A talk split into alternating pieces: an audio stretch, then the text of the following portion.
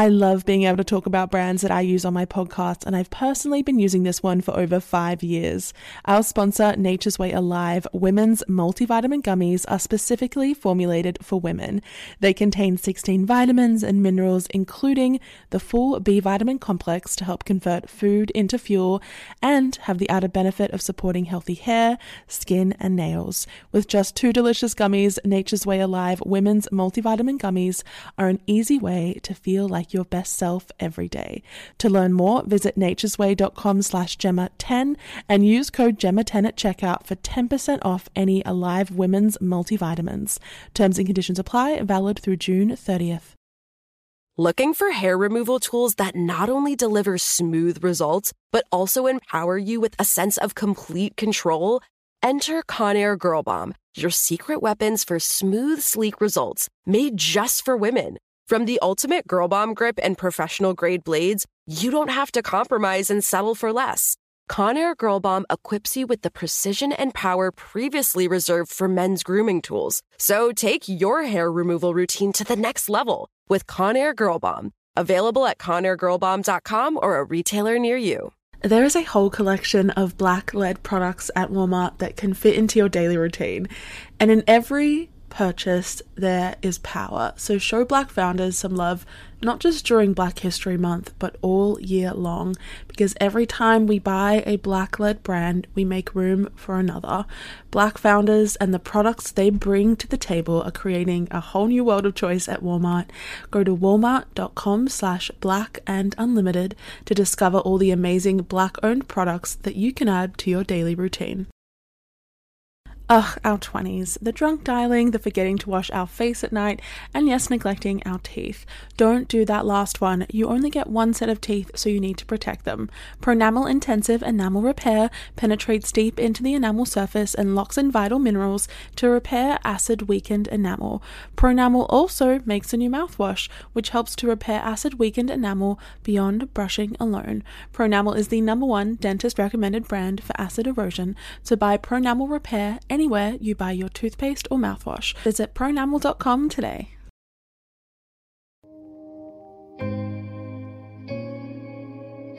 Hello, everybody, and welcome back to the Psychology of Your 20s, the podcast where we talk through some of the big life changes and transitions of our 20s and what they mean for our psychology.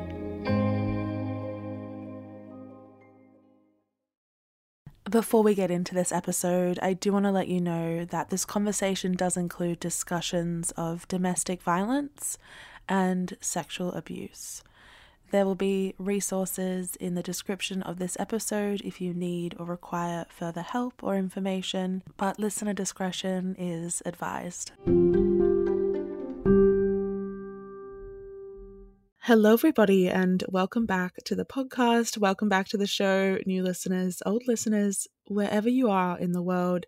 Today, we have an incredible story, an incredible guest on the show to share their experience with overcoming adversity and hardship, mainly a trauma and an event that happened during their 20s.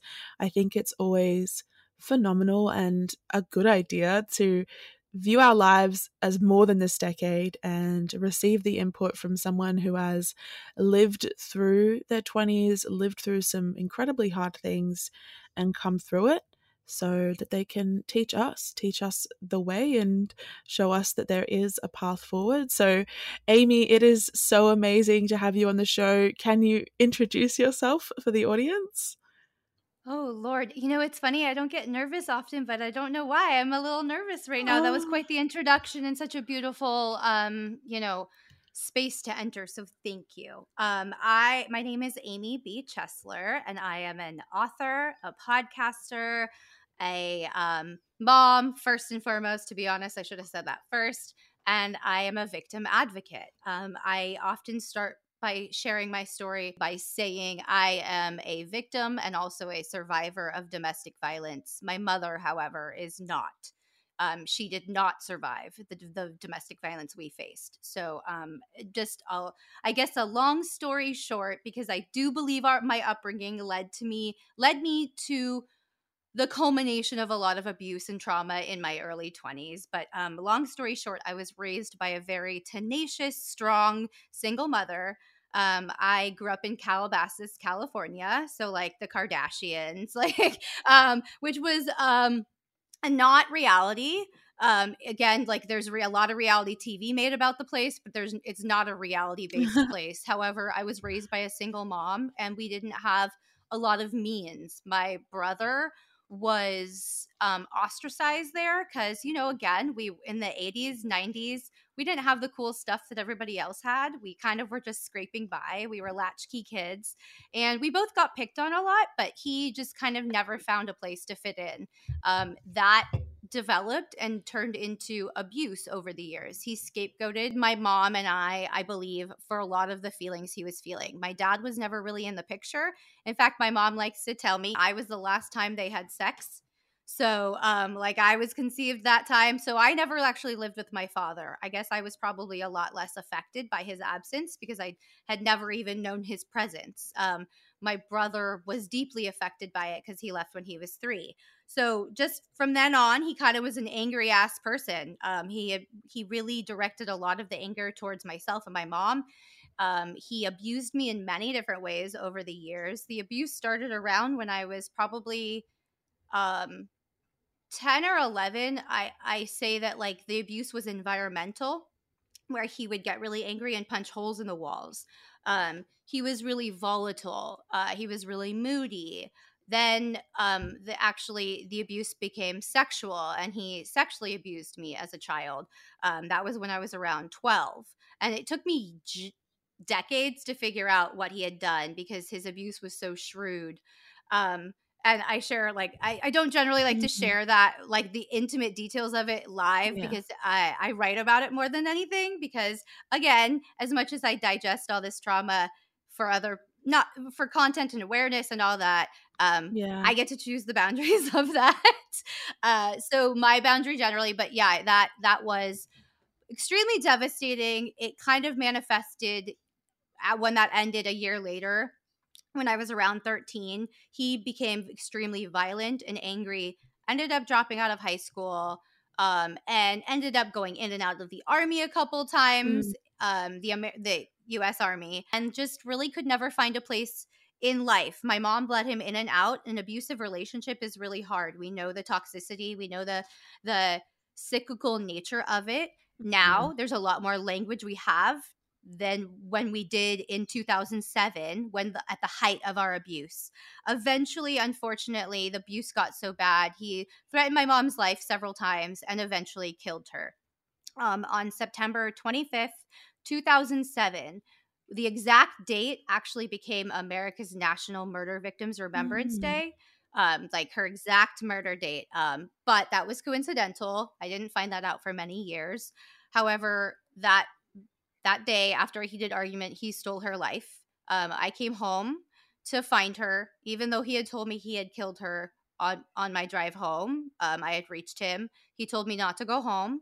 Um, I didn't really believe him because of his the nature of his abuse and his kind of cycle of behavior. It was so up and down. He would sometimes joke about stuff like that. I know that sounds mm. really weird, and I've gotten a lot of slack on about that on the internet because people just don't understand how that's possible for me to under hear that and think he was joking but when you live in constant abuse or fear sometimes those things yeah. are jokes and um, that's a mechanism of coercive control that i've now you know identified with time but so when i was 22 my brother murdered my mother um, it was shocking it was gutting it threw me for a major mm-hmm. damn loop um, I found many mechanisms of healing afterwards, some healthy, some not. Um, and now that I am 38, um, I have a grand perspective of our experiences. Um, my degree going into that, you know, my brother actually killed her two weeks before, two weeks after I graduated oh. college, and my degree is in psychology. So um, I actually went on in all of that in my healing, went on to start my MFT. I did drop out because I realized it just wasn't exactly where I wanted to be. But I think I utilize psychology and obviously I utilize my own healing journey in my work um, in my advocacy and my sharing in my endeavors. And it's just, um, yeah, it's been a bit of a mind fuck the journey that I've gone Mm. on since then. I can imagine. And all of that is just so terrible. Obviously, we've spoken about it before, but it's just every time you you tell me I literally just get like this terrible feeling in my stomach that you had to live through that because it's yeah, no words. Really Well, no words. And I like to add too is that um, um, the nature of my podcast, not to plug it so early or talk about it, but no, please the, go for the, it. the nature of my podcast is it's called What Came Next because quite literally people think that victims endeavors or journeys or hardships kind of end with the trauma and then we get to heal.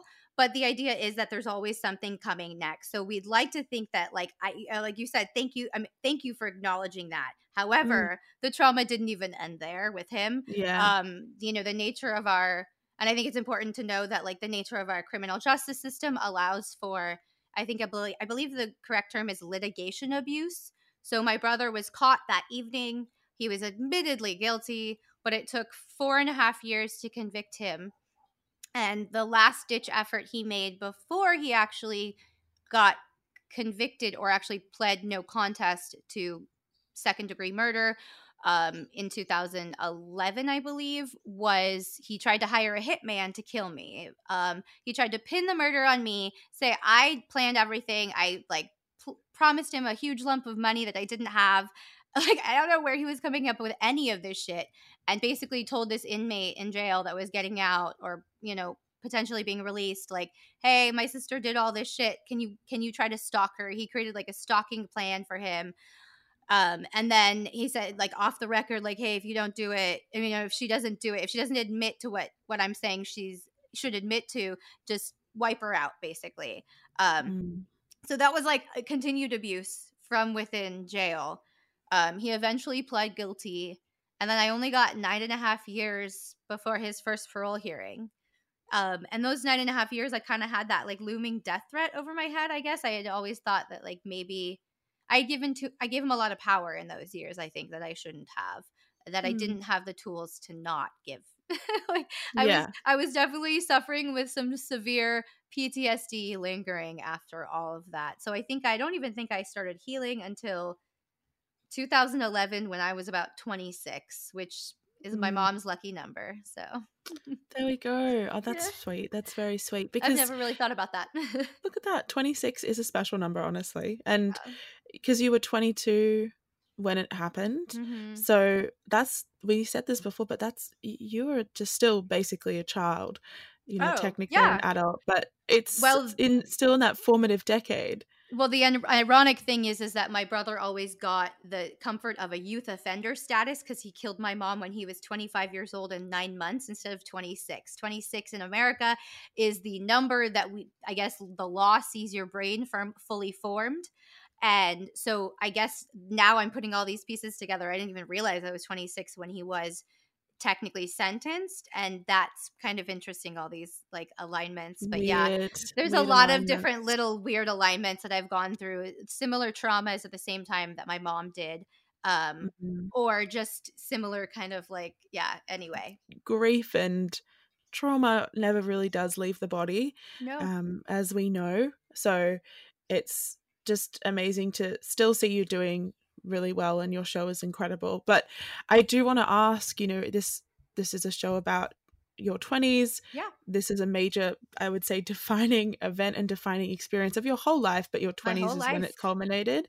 Yeah. So looking back on that, what would you what would you tell her now, this this young person who's just lived through possibly the most li- life-changing thing to ever happen to her?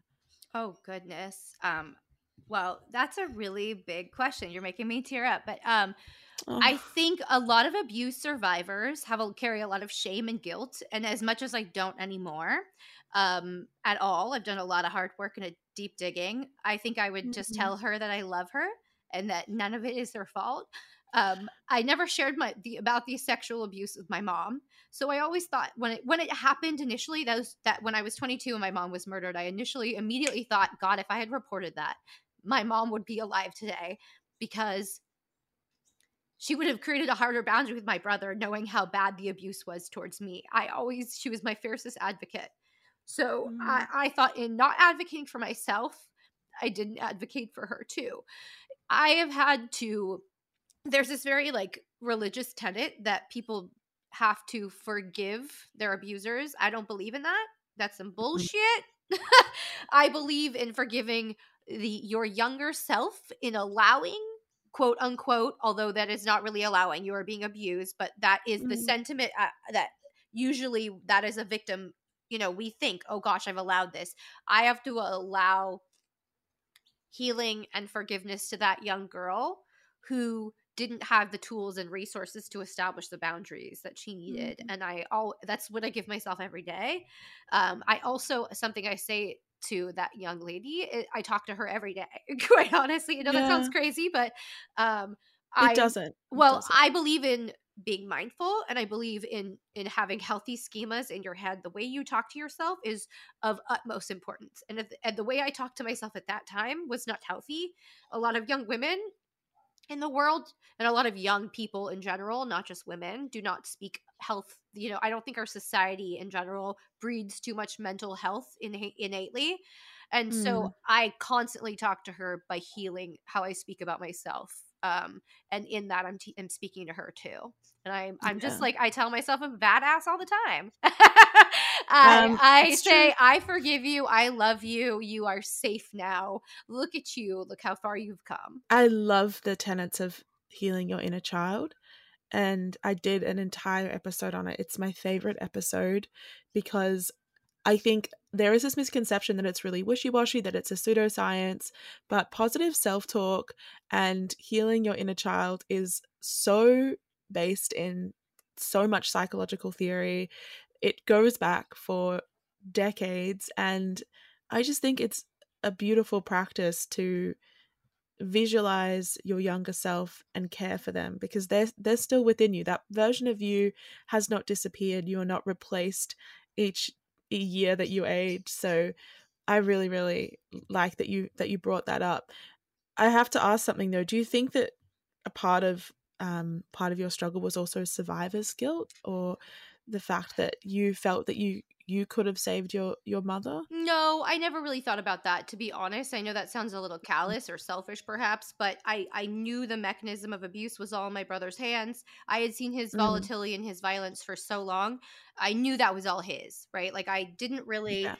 I didn't think like I never actually thought because I always thought if I had been there that night and he had lost it, I'd be dead too, to be honest. So I I get to carry on and I I don't have survivor's guilt. I have survivor's responsibility perhaps in making her death not in vain, in making my efforts heard, in trying to change mm. whatever I can by using our story as an example. My mom was a teacher. I used to be a teacher before I turned in the towel and actually well, I had my own kids, but I also was like in my having my children, I knew I had a lot to heal in my early, I had kids in my 20s as well. I was 28 when I had children. So that mm-hmm. is super formative too. I never thought I would have children in tw- my 20s. I had so many conversations with my mom talk- growing up saying, I want not have kids until I'm at least 30. And then I went through this massive trauma and all I wanted to do was recreate a healthy family system or not even recreate because I don't think we ever had that with him. Mm. Um, maybe when we were very young, but my brother was yeah. just always always uh, beyond reach for her and abused her. It was a really toxic relationship. So I think my 20s and being free from the murder, I mean, from my brother, unfortunately, at the loss of my mom, really, it knocked me for a loop. It was fucking traumatic beyond belief. What I saw, mm. I wouldn't le- like wish on any of my worst enemies, but it changed my life ultimately I got freed from my lifetime abuser. I finally got mm. so yeah. It's a big cost though, I it's guess. Very it's very layered. Like, it's very layered, very nuanced. I just can imagine I just can't imagine what it would be like to be in your head stepping through Yeah. all those different scenarios and all those different outcomes and consequences and I will say 16 years later, obviously the way I talk about it and navigate it is a bit different than I was then. I Mm. couldn't talk about it and navigate it. I was surviving. So, and I was, Yeah. yeah. So it's just definitely interesting the perspective I've gained. it's very intricate and i i wonder we've you've already mentioned this about how it changed your life really and and now you do so much work around victim ad- and survivor advocacy and you have this entire show that is dedicated to extending the story um or sharing i guess more of the side of the story that isn't always made available. But how do you think it's kind of changed your perspective and Hmm. your mindset on life? Do you think that uh, it obviously has had an impact but in what way It you hit me so deeply with that question when I saw it. Um quite honestly, it changed my life forever. Like we talk about the de- the brain development, right? Mm, our brains are not entirely developed at 22. No. So I saw the most traumatic thing I could ever see in my life at 22. I experienced ult- like extreme abuse in the couple years before, right when I was around 20. Like it became very extreme. So that abuse, that event changed the way I literally react to everything. I mean, I I watch movies differently. I this was a continuing argument in my marriage while I was still married was I my ex-husband never really kind of understood where I was coming from when I would watch a bloody movie. I would cover my eyes or I would have him turn it off or something and he'd be like, "Come on, it's just fake." And I always would say, "If once you see it for real, you don't want to see it for fake." yeah And he never kind of I know, I understand the insensitivity. There's a lot to unpack over there too. i was but, like um, um, I met him when I was I met him like two months after my mom was murdered. So Oh, okay. um and here came in a, a gentleman quote unquote that was like very much love bombing me. I now know a lot of mechanisms of coercive control and um, emotional abuse to a certain degree um, from a lot of my relationships. I will say that, but it changed the way I just literally see things, my perspective on everything, violence in the media, like I was saying, um, true crime content. I, my mom and I, growing up, I always loved true crime.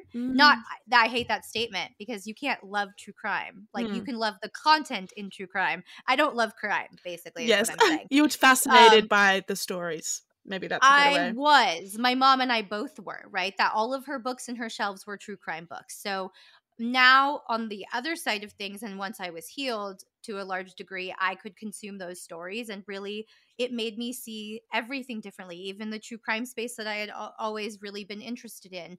Um, I navigate my relationships differently. I'm triggered by different things than other people are. I had PTSD for a long time. So Mm. even just when I go to concerts, it's very unnerving. I'm thinking about shootings all the time. Like America's state right now, the amount of shootings and gun violence, it's I literally just navigate world differently. I know, like, I'll literally drop my kids off at school, wave to them through the gate, and the mom that I'm standing next to that I'm friends with, I'll be like, I just hope there isn't a shooting today. And she looks at me Oh like, What the fuck? And I'm like, I know that they are in the same America as I am, but I have known a violence like that. It was in my home. So for me to see it replayed all the time, everywhere, it is highly triggering for me to even just to persist in my country. Yeah. So it's just a very layered state to be in, and it's a forever state. You said grief is to a certain degree forever. Trauma can be too. Major trauma, especially I think before a certain point in your life, is forever to a certain degree. That is not to establish a quote unquote, which is my favorite, least favorite statement in the world. And when you Google victim, I mean, when you go to Instagram and you type in victim, the first thing that pops up is victim mentality. I hate Mhm. that, but I'm not perpetuating. Like I think that's the the scummiest term on the planet Mm. because victim victimhood when you're talking about extreme trauma or persisted trauma over the years that is kind of forever and it is a not a mentality but a state to be Mhm. honest when you're that triggered ptsd can be forever to a certain degree um is cptsd i mean that's generally what it's called so complex Yeah. post-traumatic stress disorder and um, i think often people associate that with like oh you have to have gone to war or experienced like like yeah i think we often think about it in terms of veterans but there Yeah. is so much everyday trauma that happens in the world that is going to impact all of us in a different way. I do want to go back though to this idea that we mentioned at the very beginning, which is adversity and hardship and how we overcome that. Now, I think everyone in some capacity sits on this spectrum. Everyone experiences something. No one goes through life unharmed or uh, escaping kind of some level of adversity but and what might tra- be traumatic might n- what might not be traumatic to you might be super traumatic to me so exactly. that is another level of that too sorry go on. No i just i agree with that i always say that trauma is subjective that's like a massive thing that we say on this show but how would you approach hardship? You know a massive part of my audience is people under the age of 30 who are probably experiencing some of them would be experiencing the things that are going to alter their life right now looking for answers being like how do i get through this so mm.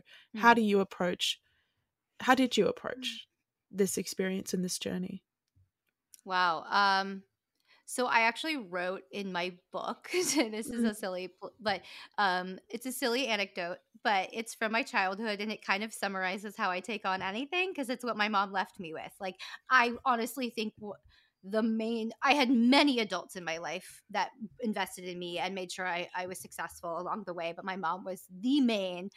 Absolutely she left me with so many lessons but i think one of the biggest ones was and it's something i repeated over and over and over again throughout my life and it's how i get through everything is that i remember um i think i always wanted to be i know i'm a leader i but nobody in my youth saw that. Like none of my peers saw that. So every year I would always run for office in school oh. and I would oh. always lose, even into high school, even into college, believe it or not. Like every single year I ran. And still ran. I, lo- I love that. I lost. And every time, you know what I did? Every time I lost, my mom, and I maybe took off a year here or there, whatever, but like my mom would say, okay, so if you lost this time, what are you going to run for next year?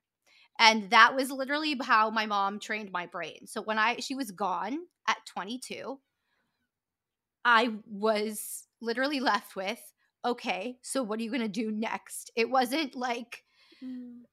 I, she she just trained me that you always keep going. That tenacity was like the main theme in my entire life that she always left me with. Um and without her reminders and without her, you know, firing up my butt, like that was left on me when I hit 22 and I was left without her.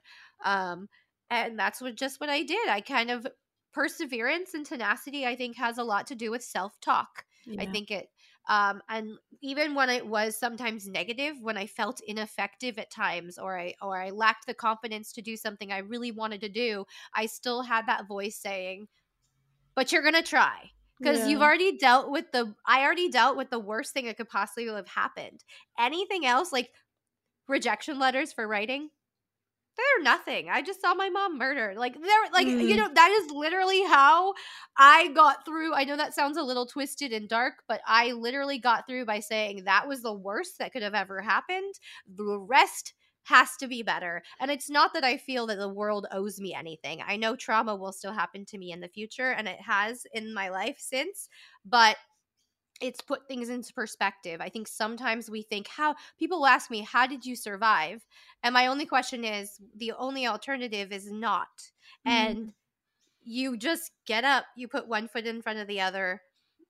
Um, I'm finally in a place right now where I can be really mindful I think I just gave myself grace in all of those years. And I maybe wasn't as my, I had PTSD. Like I said, that makes you not mindful. you can't live mm, in the oh, moment. Yeah. You live in your anxiety and your fear and your panic and your, and all of that. But the way I got through is just literally knowing that there is better. The world had shown me better. My mom showed me better. Teachers had showed me better. I'd shown myself better and all of that too. No matter what what was going on at home, that like all of my hard work paid off and I like I think the other thing my mom always left me with was like the only way to fail is not try. So the only way to fail yeah. at life or to just is just to give up and I couldn't give up. Like I yeah, that's I know it, like also obviously therapy really helped. yes, we're big fans uh, of that. Yeah, um and I have to be honest though, not all therapy helped. Not all therapists are helpful. I think it's the right therapist. I definitely think that there's this fallacy that any therapy helps. Um I've really been to some harmful therapists from anything really like bene- like a benevolent harmful where like the second meeting like obviously therapists often ask you what brings you here? Mm. obviously one of the first things i say is my mom's murder. And the second interview with this one woman she said okay so how's your relationship with your mom? Do you talk to her daily or weekly? And i was like wait hold on. That was harmful to me because she couldn't even remember who i was at a certain degree. There have other there have been other ones that have been harmful in other ways but the point is is that a healthy therapist that gives you tools and doesn't make you think that you have to live by going to them every week for the rest of your life Oh yeah. is a great space. I think that knowing therapy is a space for reflection and resources to get through something, but it's not an end all be all. I don't think anything can be an end all be all. Um, I exercise has always been a really great resource for me in in getting through anything. In my 20s, I honestly coped a little unhealthy. Like I dealt with uh, not a diagnosed eating disorder, but I definitely had disordered eating at times. That was something I controlled when I couldn't control other things. Which is a big Um, a big thing. A big link to disordered eating is when you've gone through trauma. So Absolutely. Um, and I saw that as more of a symptom. I was also plagued with really bad stomach aches around that time too because of all Mm. my anxiety. Um, there was no diagnosis. I couldn't, I wasn't gluten intolerant. I wasn't this, I wasn't that. So I do believe I eventually like, you know, I just I got I, I got a divorce. I escaped some toxic situations. Um, I put in the time and the work in healing and I thrived. So Wow. um just like investing in myself. I think self-care has been one of the most and self-care can be legal care. It can be therapeutic care like in an uh, you know a, a- regimented therapy therapy it could be uh, like t- you know one-on-one talk therapy it could be writing my book any Mm. of those things um i you know i started my book really young too in my 20s it took me a long time to finish but like all of these things were practices i needed oh i started writing and doing live pieces to share my grief with people that were also grieving or Mm. people that were mothers and um, all of that really showed me i wasn't alone um, and that has been a big saving grace as well is community building a community around not like off of the trauma but building a community around or surrounding the trauma to kind of encapsulate it and to put finite borders around it and to heal together which I think is remarkable. Community is such a healing force. And, you know, you lost your mother on that day, but also you, you know, your your brother sounds like an awful person, is an awful person, but you also lost him in the sense that like suddenly you ha- eh, eh, there was no family. i had no family You had yeah no my family. whole family yeah gone and i think that building community is something i say to, to like everyone it feeling less alone just makes Oh. everything seem more manageable And I should have said that from the beginning. You said, How did you get through? I honestly, eh, in my book, I explain how I got through those four years just to convict him. And in it, the recurring theme I would say is the people my mom left me with, the Mhm. community that I built through my work, through her, through everything, through school, through my sorority, everything. Um, that all was literally what carried me when I couldn't carry myself. Those people were there. And then, you know, once I started sharing my story more publicly, the people that reach out to me and say i'm a victim of sibling abuse as well. You know in my research i found out like 50% of american kids are affected by sibling abuse Oh in some goodness. manner. And i'm sure you talk about abuse in the in the definition of it at times but the abuse you know abuse can be anything where they're using a position of power or you know to manipulate a behavior. So that is you know emotional physical you know and i i get messages all the time from people saying i was abused by my brother or women who say thank you for showing me what my son could potentially do and just the allowance to know that we're not alone is huge i write back to everybody that writes to me and even like well i'll get to that but like even when my book came out my uncle hit me up my dad is my my dad's brother and he said thank you for naming something that I went through at the hands of your dad. Oh like Oh he, goodness. he, and I had known that he had never shared that with me, but my mom had told me similar like stories about it, and so I help. Like this was in within my home, but in the messages I write back to people that send me like you know, thank you. I went through this. I'm so glad to not know I'm not alone. I know and um, almost I write a variation of this to everybody, but basically like my heart breaks for people who go through something similar, Mm. but it gives each of us a little bit of solace in knowing that we aren't alone. And that it's literally in the sharing is the lifting. When you share a load with someone, they're literally helping you lift it up. Mm. So that is what it, what community did for me too. Is that when I Mhm. shared when I was rawest, I had someone to go to. I utilized friends, therapists, family. I'm so blessed to have family. I mean, oh my god, that's massive. Mm. Um, yeah, So many good Anyway. things. So many good Yes. things. I'm very blessed. Oh, I love that you. Which sounds very weird to say that sometimes. I but I, I in an interview about my mom's murder, but yeah. well, I mean, well, it just feels so dichotomous. But I, two truths can be true. Exactly. I totally agree with that. I want to ask you one final question before we wrap up. Yeah. And I think the big thing that I take away from talking to you is that people who experience these things should be in charge of their stories. It's not for other people to interpret, it's not for other people to use as entertainment. Um, you know, obviously, there is a, a, a core element of education, but if we as the audience, and I'm going to include myself in that as well because listening to you speak is just incredible. But if we as the audience could take away one thing from your story, what would you like it to be? Well, first of all, thank you for interpreting what you did thus far. That was a great uh, takeaway. You said you you took away that each person should be in charge of their own narrative and have the power to tell it. Um, that's I absolutely agree. Um, what I was thinking is actually like I mentioned at the beginning of this. You asked how mon- April seventeenth went, which was actually my brother's final sentencing, um, Mm. which just happened out of nowhere. Um, and at the end of my victim impact statement, which I almost didn't get to make because he pled guilty and then said, if she makes the statement, I'm going to retract all my guilties. Like he literally fuck tried to fuck with me with that. Yeah. Oh my god. Um, and the the judge kind of put him in his place a little bit, but then he made he talked through my whole victim impact statement. But whatever, I like I was a badass. I I kept pausing every time he talked, and even though the judge wanted me to keep going, I I did not. But at the end of it, I said, and that's the, what the takeaway will be. Long story short, um, I'm sorry, I'm a talker. I don't know. um, the thing that I want everybody to take away from my story, from mom's story, from the trauma that we faced, from everything that's ensued after is that, and especially from my brother's actions, it's that one person's actions can deeply affect someone else's trajectory.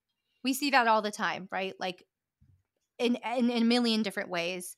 Um, but I actually saw that recently at that hearing on April 17th um which i actually like give a full rundown i'm gonna release a episode in a little while about like Mm. the update but um But and how that changed say- my life for for but- those who don't know, this was your so your brother's final hearing date was on April seventeenth. So it was a sentencing for a new crime they also went backwards and gave me some more justice for other for my mom's murder as well as the uh, another crime the death threat. He was threatening Yes. me um so at that sentencing my last statement was again i said like my brother's actions um prove one person's choices can imme- immensely affect someone else's trajectory but the da proved me that that to me too that day. He believed in me. He took a made a little bit of more effort he did he went a little bit of above and beyond his job and he changed my life forever.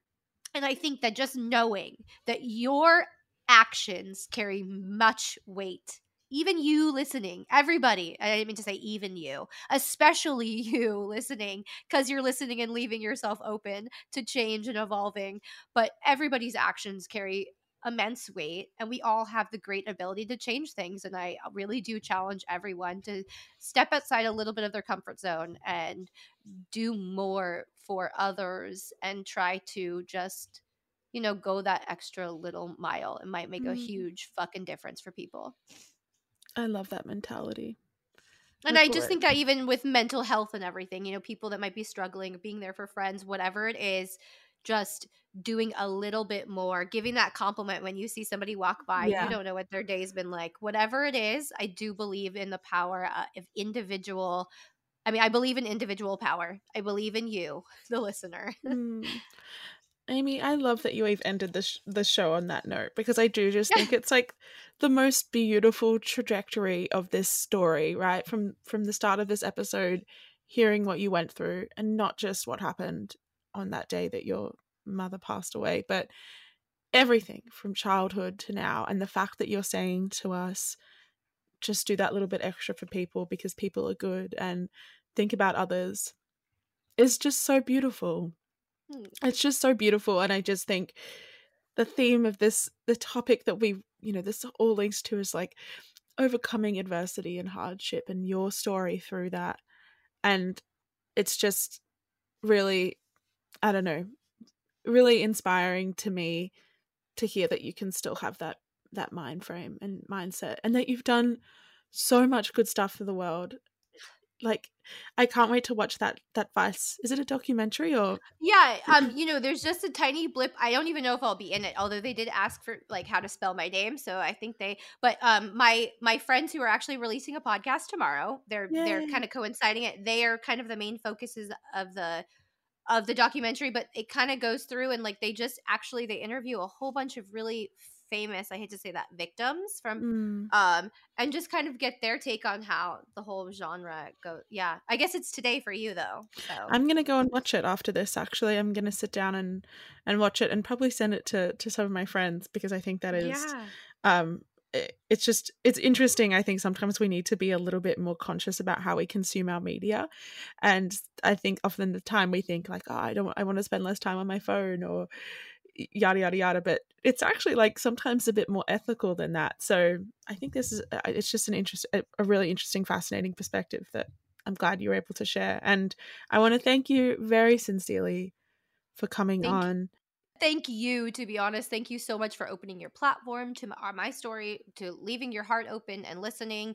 Um, thank you just for the thoughtful questions and for the care through this whole process. That's a whole nother facet. I know this is not a true crime podcast but you know we talked a lot about ethics. So thank you for contributing whether you are a true crime content or not, you are an ethical show that creates a safe space for victims like me. And I just appreciate you doing that and contributing such a um, thoughtful show to the conversation and such awareness. So that thank you. The lit- the big the biggest compliment I've ever received. I'm never going to forget that. That's no. oh my god.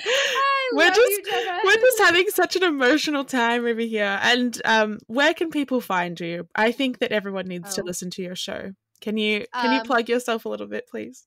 Yes, thank you. Um, so um, personally, you can find me um on all platforms at Amy Amy A M Y B as in boy and Chesler. That's my last name, C H E S L E R. And then my podcast, which recently came out, and again, I kind of go through history, and I'm um, I'm interviewing victims of relatively notorious crimes or just crimes that happen consistently, and talking about how navigating their after story basically mm-hmm. navigating mm-hmm. the after the trauma how it affects them to share their story in the media how um you know how just like navigating the legal system how that's affected their trajectory and that show is called um, what came next you can find what came next on your preferred podcasting platform i know i mentioned my book before um, the title is working for justice one family's tale of murder betrayal and healing and that honestly, that was 14 years in the making, and I can't go through an interview without mentioning it because I think it was it's a beautiful tribute to my mom. Um, I actually in, include some diary entries of my mom's in throughout the book. So I just think like it's important again, like you said, to give victims voices, and I think I did that even in my mom in the books. Mm. Thank you again, Amy, for coming on and sharing your story.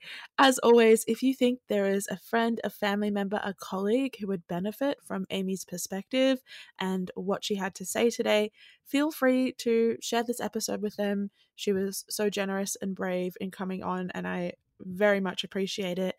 If you enjoyed this episode, please feel free to give it a five star review on Apple Podcast, Spotify, wherever you are listening right now. And if you want to provide some feedback, if you have an episode suggestion, you just want to reach out and say hi, follow us on Instagram at that psychology podcast, and we will be back next week with another episode.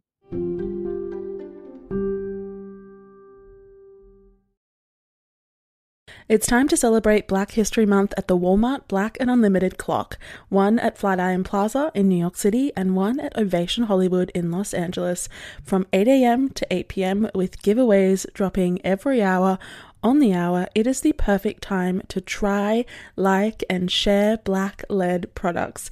It's free, it's for everyone, and it's your chance to see how you can level up your daily routine with black led products that are creating a new world of choice at Walmart. Trust me, you don't want to miss it. Ugh, our 20s. The drunk dialing, the forgetting to wash our face at night, and yes, neglecting our teeth. Don't do that last one. You only get one set of teeth, so you need to protect them. Pronamel Intensive Enamel Repair penetrates deep into the enamel surface and locks in vital minerals to repair acid weakened enamel. Pronamel also makes a new mouthwash, which helps to repair acid weakened enamel beyond brushing alone. Pronamel is the number one dentist recommended brand for acid erosion, so buy Pronamel Repair anywhere you buy your toothpaste or mouthwash. Visit pronamel.com today.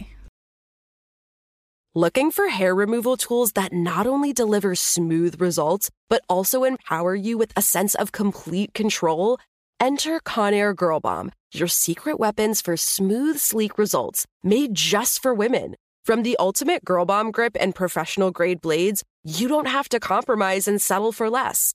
Conair Girl Bomb equips you with the precision and power previously reserved for men's grooming tools. So take your hair removal routine to the next level with Conair Girl Bomb. Available at ConairGirlBomb.com or a retailer near you. This is Amy Brown from Four Things with Amy Brown. Today, healthier is happening at CVS Health in more ways than you've ever seen. It's wellness destinations for seniors, including select locations with Oak Street Health and CVS Pharmacy. It's doctors, nurses, pharmacists, and everyone in between offering quality care and support virtually, in person, and on the phone. It's in home evaluations through Signify Health and meeting mental health needs through Aetna. And those are just a few of the ways that healthier is happening. To see more, visit cvshealth.com slash healthier happens together. CVS Pharmacy, Oak Street Health, CVS Specialty, Signify Health, and Aetna are part of CVS Health. Eligibility and services vary by location and individual.